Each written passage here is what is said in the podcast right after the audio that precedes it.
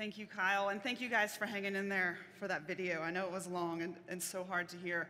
Um, I am so excited about this partnership with Tirzah and our Christmas offering this year. Um, and I want to point you to a table in the gathering place after the service. Be sure and stop by. Um, so you heard Dr. Lavanya and her husband talk about medical needs they're meeting. Um, then they moved to a rented space. They've now outgrown that because word is spreading. Women uh, are telling other women, hey, you can get help here. And so the women are coming in droves and finding community. And then Tirzah wants to help these doctors um, teach these women skills so they can have sustainable income, so they can break the cycle. Um, you heard her talk about that of just generational poverty. And so, what you'll find outside in the gathering place is an example from around the world of jewelry and textiles that Tirzah sends people um, in to help local leaders like Dr. Lavanya um, and train these women how to create these things and create their own businesses and then um, just change their lives, the lives of their children, and the generations to come. Um, so be sure and stop by the table outside. There's some really cool stuff. It was way too fun to set all that up. I tried on all the jewelry and felt all the bags, and it's really cool stuff. There's QR codes you can scan um, to find out further information, but I do hope you will check that out. Uh, and join us in the coming weeks as we talk about the other projects we're going to partner with. Phew, that was a lot. We're going to turn our attention to the series and the Minor Prophets that we're going to continue this morning. Last week, Thomas wrapped up our, our three weeks in Hosea. And if you missed those, oh my goodness, there was so much good stuff there. I encourage you to go back and listen to those sermons. Um, the book of Hosea is just packed full of good stuff. Today, we begin three weeks in Micah. So I feel like we should start with a proper introduction to Micah, though we know very little about him. He was from a small village in southern Judah. Micah prophesied that the birthplace of the Messiah was going to be Bethlehem. I think this is pretty cool. It is likely that Micah and Isaiah knew each other. They were both probably living in Jerusalem at the same time and were aware of each other's prophetic ministries. Micah's writings disclose that he identified with the poor and oppressed. He showed great concern for the average, ordinary citizen. He seemed certain in his calling by Yahweh to prophesy, and he directed much of his prophecies towards leaders, rulers, merchants, and other prophets. He had a lot of passionate anger towards those in power. Power is definitely a theme in these first few chapters of Micah that we're going to look at today. So I want us to think about power. What is power? The dictionary says it's the capacity or ability to direct or influence the behavior of others or the course of events. What are the first things that come to mind when you think about power? International affairs and government come to my mind. We are a pretty powerful nation. I think of like world leaders and presidents. People like that are kind of the epitome of power to me. How much power do you have? And how does your power shape your personal relationships? You may think, well, I don't really have any power. Let me ask you this Do you have a bank account? Do you have a vehicle? Do you have employees? Are you in charge of anything at work? Who sits in the front seat of your vehicle on the way home? Who drives? Who chooses where you go to lunch? Or what groceries you purchase at the grocery store? That's me in my house, and I feel pretty powerful when I'm at the grocery store, I'll be honest. I'm like, yes, no, no, yes, who gets the TV remote? Who makes the rules in the house? We all have power. Some have more than others, but everyone has some. Where does power come from? As church going people would say it comes from God, that all power ultimately comes from Him. I do believe that. He created all things, and He owns the rights to everything He created. He's the only one with inherent power. We, on the other hand, we're dependent beings. We require things to be given to us in order for us to output them. Our power is derived. We can't generate our own power. We have to get it from somewhere. We collect power, we allocate it. In order for us to exercise any power, someone has to give it to us, or we have to take it from someone. That wasn't always the case. Our fall in the Garden of Eden was our epic fail at an attempted power grab. And we've kind of just been grabbing for it ever since. Before the fall, God had given his power to us. We were stewards of God cre- God's creation, and he gave us his power to bring all that he created to its fulfillment. But we wanted some power to build our own kingdom, and we made some bad choices, and now everything is corrupted by sin, and we have begun to handle power very poorly. As a result, power has become very complicated, and it's incredibly easy to misuse. It seems the more power a human has, the greater their potential to hurt others. Micah seems to be keenly aware of all of this power dynamic. The people Micah is prophesying to have suffered greatly at the hands of those with power. This is a moment in history that needs to be explained in order to understand the context of Micah's passion. Israel was undergoing an enormous amount of internal pressure because of the powerful nation of Assyria's ever expanding control over them. Jonah, Amos, Hosea have all prophesied, and during that time, Assyria starts to become really powerful, and Judah and Israel have become vassals of Assyria, which means they can hold their own land, but are the, there are these really high stake conditions of severe allegiance to Assyria that must be upheld. And Assyria began to sense that Israel's allegiance was not robust enough so Assyria attacked and destroyed Samaria, the capital of the northern kingdom of Israel. 30,000 Israelites were taken into slavery, and the rest were killed. After wiping out Israel, Assyria turned its attention south and invaded the southern kingdom of Judah. Many cities were completely destroyed before Assyria laid siege to their capital, the city of Jerusalem. They surrounded the city, and all of the people were inside. And the siege lasted for three years. And Micah was likely inside Jerusalem during that siege. Unsuccessful, Assyria finally leaves, but not without taking 200,000 slaves from Judah. So, can you imagine how afraid these people were? Hundreds of thousands of people killed or taken into slavery. This was not only a physically and emotionally hard time, this was also an incredibly spiritually disorienting time for these people. They were confused and desperate. They were traumatized by all of this because they thought their God would protect them. These people have suffered at the hands of those in power, and they are full of fear, and that is the backdrop of everything that Micah's about to say when horrible things happen to people, they're in a state of searching for answers. And often not in like an open hearted, soul searching kind of way. Like when we are really shaken, we usually go grabbing at things, desperate to make sense of it or find safety or explanation. That's how these people felt. And Micah is standing right in the middle of all of that. And this is Micah's explanation for the people given to him by God. Here he goes. All this is because of Jacob's transgression, because of the sins of the people of Israel. What is Jacob's transgression? Is it not Samaria? What is Judah's high place? Is it not Jerusalem?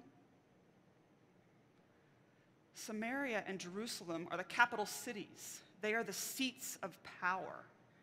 They represent their nation and all the people in them.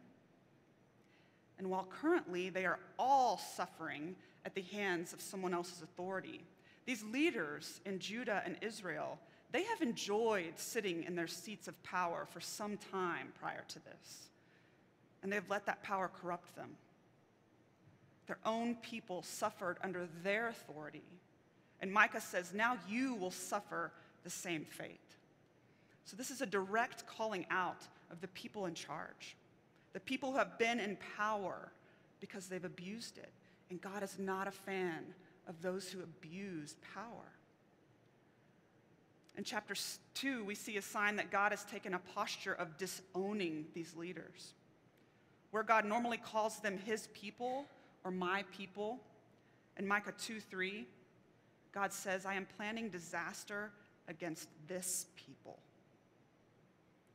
God is distancing himself from their actions. Micah will continue by pointing out the sinful actions of two specific groups of Israel's most powerful the civil leaders and the religious leaders. Listen, you leaders of Jacob, you rulers of Israel, should you not embrace justice? Another version of the Bible says, Should you not know justice? You who hate good and love evil, who tear the skin from my people and the flesh from their bones, who eat my people's flesh, strip off their skin and break their bones in pieces, who chop them up like meat for the pan, like flesh for the pot. Leadership without fairness and equity is disastrous. And Micah equates that kind of bad leadership to cannibalism. His extreme language is equal to the deep depravity of these inhumane rulers who should have been guardians of justice, guarantors of human rights, protectors of society. This is gross misuse of power. And these leaders, they claimed to be close to God. And I think that's exactly what made their abuse of power so extreme. We all have some power, and we all have the capacity to misuse it. But adding the ingredient of some kind of church leadership or spiritual influence or some kind of claim to being connected to God in some way that others aren't, wow, the potential to abuse and misuse is seriously intensified when you add that ingredient. To the point of ripping skin off of people, breaking their bones, chopping them up, and eating their flesh. Can the sort of person who could be a cannibal also be the sort of person who prays? That's what God is saying has happened here. This is a warning for us, for you and me. Most of us here, we have some sense of security with our knowledge of the Bible, with our familiarity around church or Christian beliefs. I think that sense of security makes us susceptible in a way.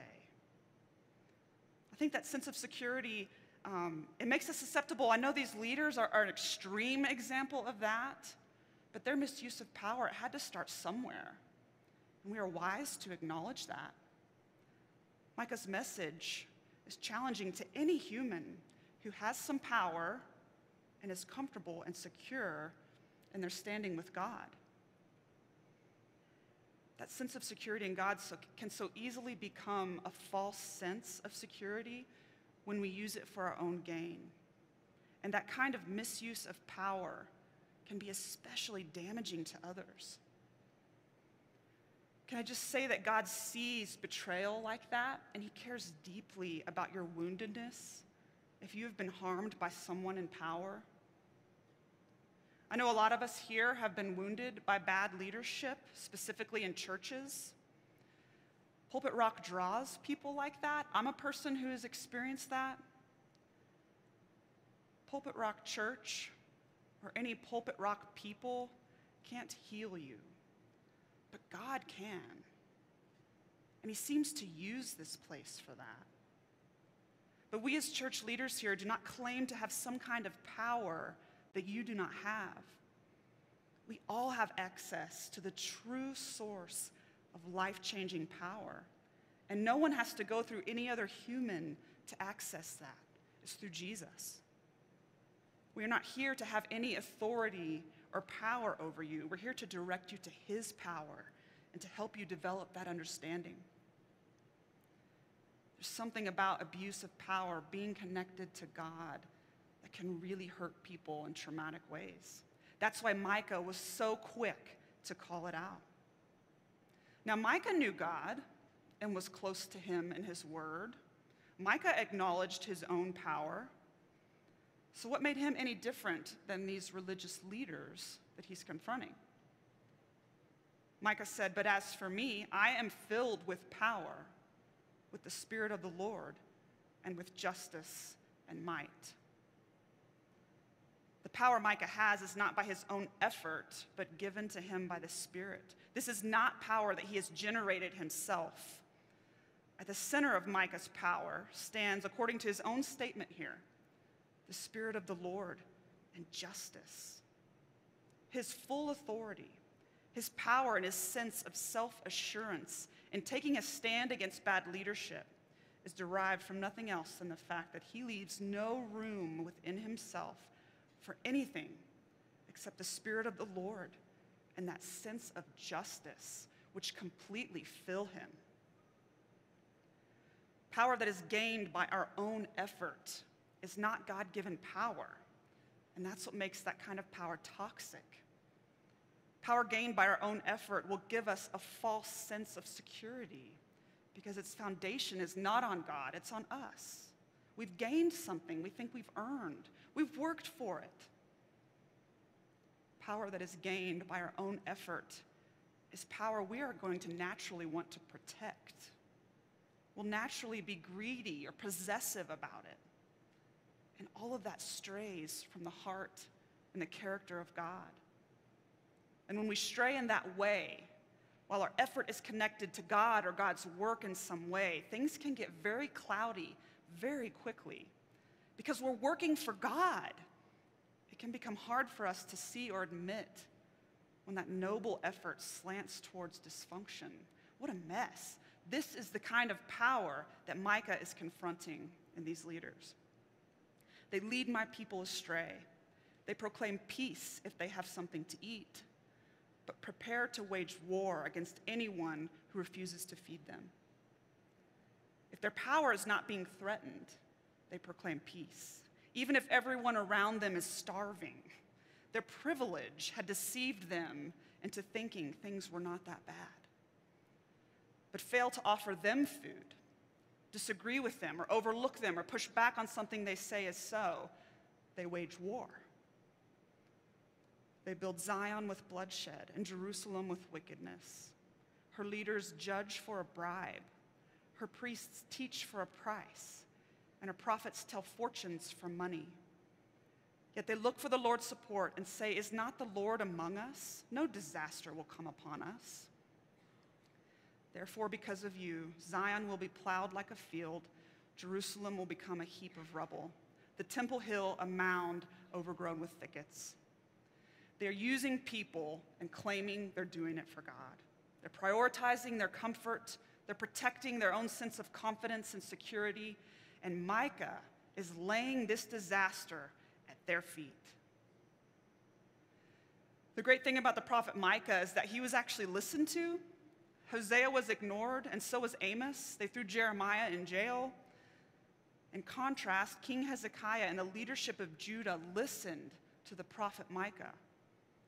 And Micah has more to say that Jonathan will get into over the next two weeks before we'll see that part of the story unfold. But in light of the introduction to Micah this morning, there's some observations I think are worth us talking about. First, I want us to define a leader. Here's my stab at it someone entrusted with authority over someone else, someone with some power. Isn't that all of us?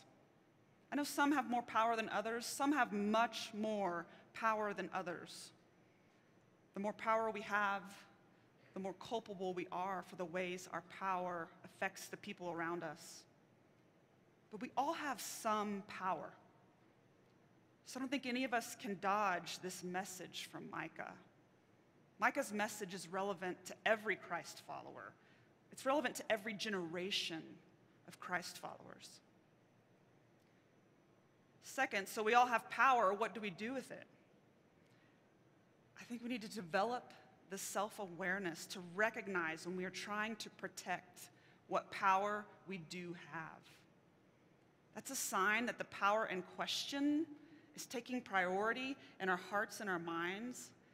And I would be willing to bet there are some humans in line behind that power that are suffering for the high priority we've given that power in our lives. Power that we want to protect probably has more to do with building our own kingdom than it has to do with building God's kingdom. Be aware of and suspicious of your own power. If we are feeling selfish or protective about power that we have, it's probably because we had to work to get it. We had to take it from somewhere else. It was hard to get. We'd rather not be without it. There's something very dangerous in thinking, I deserve this. I worked for this. Power can change us without us even realizing it. Understand that our very best motives in this are still broken. Third, in light of Micah's message, I want to invite us to see how important it is that we be able to recognize bad leadership or abuses of power. Misuse of power has always been a thing for us humans. We should be able to recognize it, and we shouldn't be slow to call it what it is. Good leadership takes character, deep humility, brokenness, a willingness to be questioned, a willingness to be wrong Good leadership and healthy uses of power don't leave anyone out. In fact, healthy uses of power tip the scales to benefit the marginalized, the powerless. Good leadership gives power away, never hoards it or protects it. Notice when someone in power won't let anyone speak the hard truths to them. Be aware if someone in power is causing harm to other humans recognize when religious leaders prioritize ideals over other image bearers. These are red flags. In closing, power is complicated and it corrupts good things. We, as the church, we do not need to be about power. That's not the model Jesus gave us. That's not the way churches ever ran in the beginning. I don't know how we got from there to where we find ourselves today. Jesus never used power over people. In fact, the only power he ever addressed in regards to his people was the authority he gave his disciples, and that was only ever authority over demons, unclean spirits, illness, and death. Jesus said his followers had power over non human enemies of the gospel, never power over human beings. Even in the case of Jesus giving Peter the keys to loose or bind, the authority has to do with the proclamation of forgiveness of sins, not with teaching, preaching, or power over others. Another moment where Jesus is talking about the power and authority that he gives to his followers, he actually forbids the disciples to rule like the earthly examples of authority around them. You know that the rulers of the Gentiles lord it over them, and their high officials exercise authority over them. Not so with you. Church, we do not need to fight for power, any kind of power over another human being. We do not need to try to link arms with those in political power to somehow secure our place as Christians in society. This is a false security and a move that Jesus never made to further his kingdom. The economic, political, religious, and moral situation in America is not unlike Judah's. And God didn't move Micah to make things right by asking him to take control with those in power. God moved Micah to speak truth to help shape perspective, to influence others to follow after God's character. Power ultimately comes from God, and Jesus is the only perfect example for us and how to manage power. Jesus had power. He was with God at the very beginning, the creation of all things which were created through him. Jesus demonstrated power on earth in miracles over nature, illness, evil, and death. Jesus could clearly do whatever he wanted, but power didn't corrupt him. He resisted the devil's temptations to abuse his power, and he used his power for good. He served. He never took anything away from anyone else. He laid his power down. The one with the most power completely abandoned it. So, how do we manage the power that we have? Let me ask you a challenging question. Are we willing to let our lives be fundamentally reordered by the example of Jesus and how he managed power? Here's the example that Jesus gave us. This is from John chapter 13. It was just before the Passover festival. Jesus knew that the hour had come for him to leave this world and go to the Father. Having loved his own who were in the world, he loved them to the end. The evening meal was in progress, and the devil had already prompted Judas, the son of Simon Iscariot, to betray Jesus.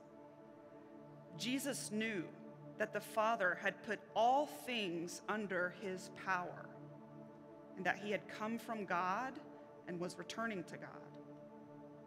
So he got up from the meal, took off his outer clothing, and wrapped a towel around his waist.